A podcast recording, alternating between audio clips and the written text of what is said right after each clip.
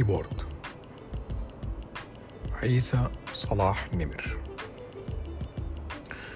احتفت أعداد من جماهير المريخ بالموقف الأخير للاعب الكابتن الخلوق صلاح نمر والذي وبحسب ما تم تناقله فقد ترك مسألة تقييمه المالي بغرض إعادة التسجيل بكشوفات الفريق لإدارة النادي.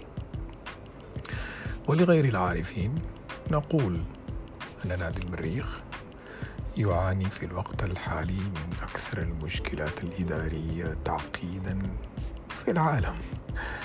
فالنادي بمجلس وبلا مجلس يمضي فقط بالبركة. يحيط به المتشاكسين ويدير قراراته واقتصادياته ثلة من مستجدي الإدارة الرياضية. أولئك الذين عندهم قروش وكروش ويفتقرون لطايوق الحكمة في أدمغتهم. يعانون الإفلاس المهني. ببساطة يجلس نادي المريخ على قنبلة موقوتة يمكن أن تنفجر في أي وقت لتدمر ما لا يمكن إصلاحه في وقت قريب. تحدث الناس بإعجاب كبير عن أن نمر قد قال لمفاوضيه أنه ابن النادي وأنه جاهز للتوقيع في أي وقت دون الخوض في أي نقاش مالي. وهذا بالطبع تصرف يدل على حب النادي أو على حب اللاعب للنادي وولاءه الكبير له. ولكن يا كابتن صلاح نمر اسمح لي أن أقول لك بأنك قد ظلمت نفسك كثيرا بهذا التصرف. الذي لا نشكك في مصداقيته. صلاح نمر من اللاعبين الذين عانوا كثيرا من الانتقاد والسخرية خلال أوقات كثيرة عندما شهد مستواه تراجعا وكثرت أخطاءه الدفاعية. لم يعر نمر الأمر انتباها وواصل واجتهد في عمله حتى أصبح من أهم لاعبي الأحمر. الذين لا يغيبون عن تشكيلة أي مدرب. سواء كان المدرب ده جابه حازم ولا جايبه آدم. ومن حسن الحظ أن قد وافق توقيت التجديد لصلاح نمر الفترة التي تشهد تألقه مدافعا عن مرمى فريقه ومسجلا للأهداف. وإلا لكان ضمن قائمة المغادرين. ولكن نفس نمر سودت نمرة حتى على وجاوز الأقوام.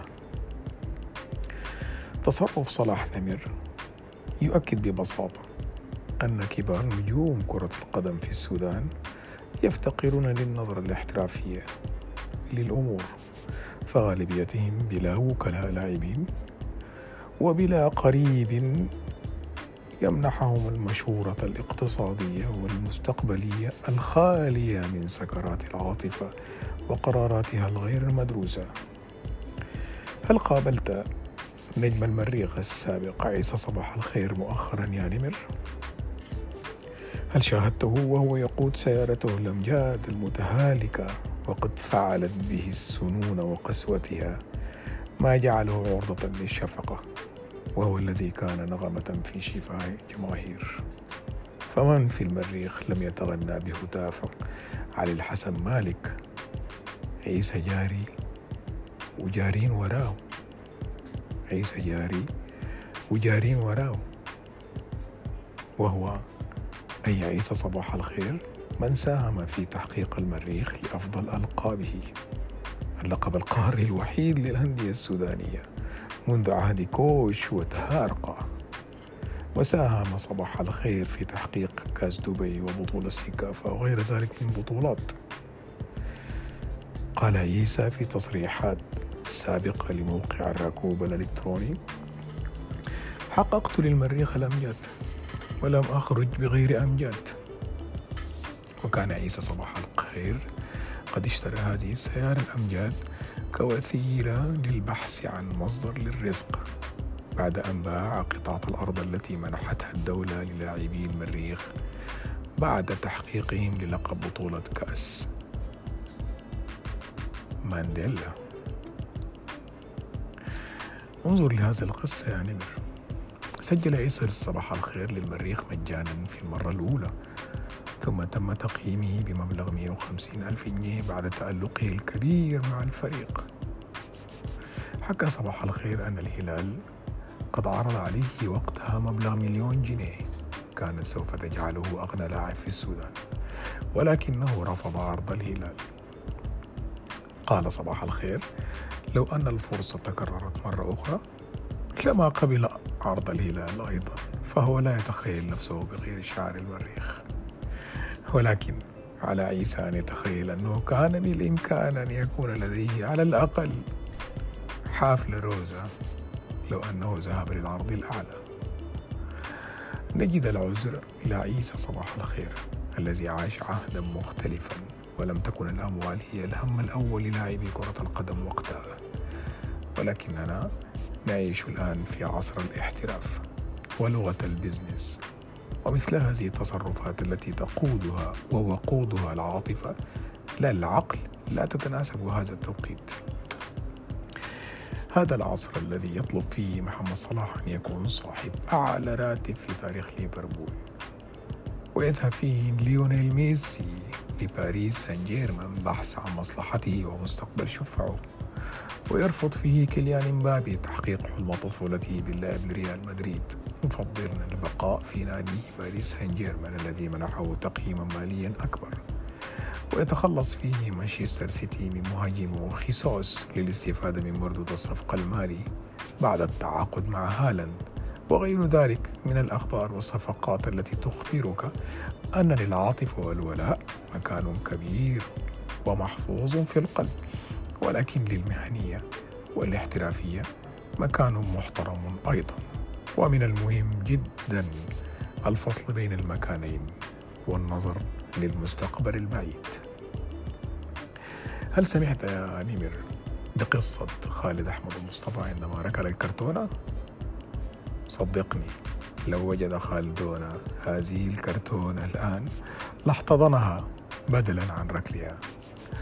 بالطبع ليس تشكيكا في ولاء خالد ومحبته الكبيرة للمريخ ولكن لأن الفكر الاحترافي يرجح أن يفعل خالد ما يحقق له مصلحته ويؤمن مستقبله ومستقبل عياله عندما تمنحه الحياة تلك الفرصة الواحدة. قد لا يعجب حديثي هذا. بعض الناس الذين سوف تعميهم أيضا عاطفتهم على النظر للأمر بعقلانية. ولكن أنا شخصيا طرق باب بيتي سائل شحات.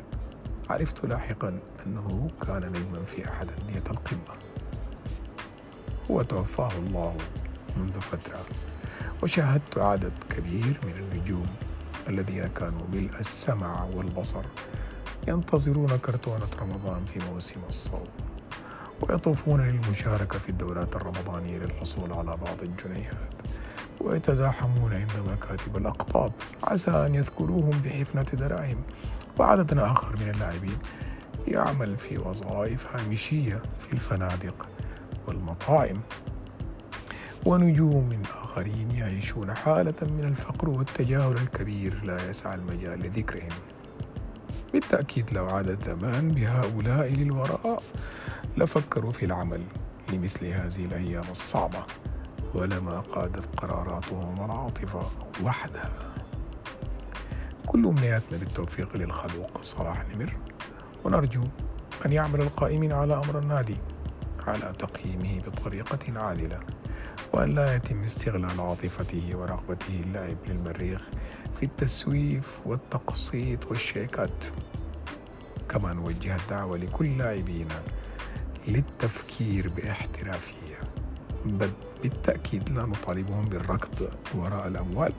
ولكن نطالبهم بالنظرة المستقبلية حين تتساءل عن نجوميتك فيما أفنيتها. قف.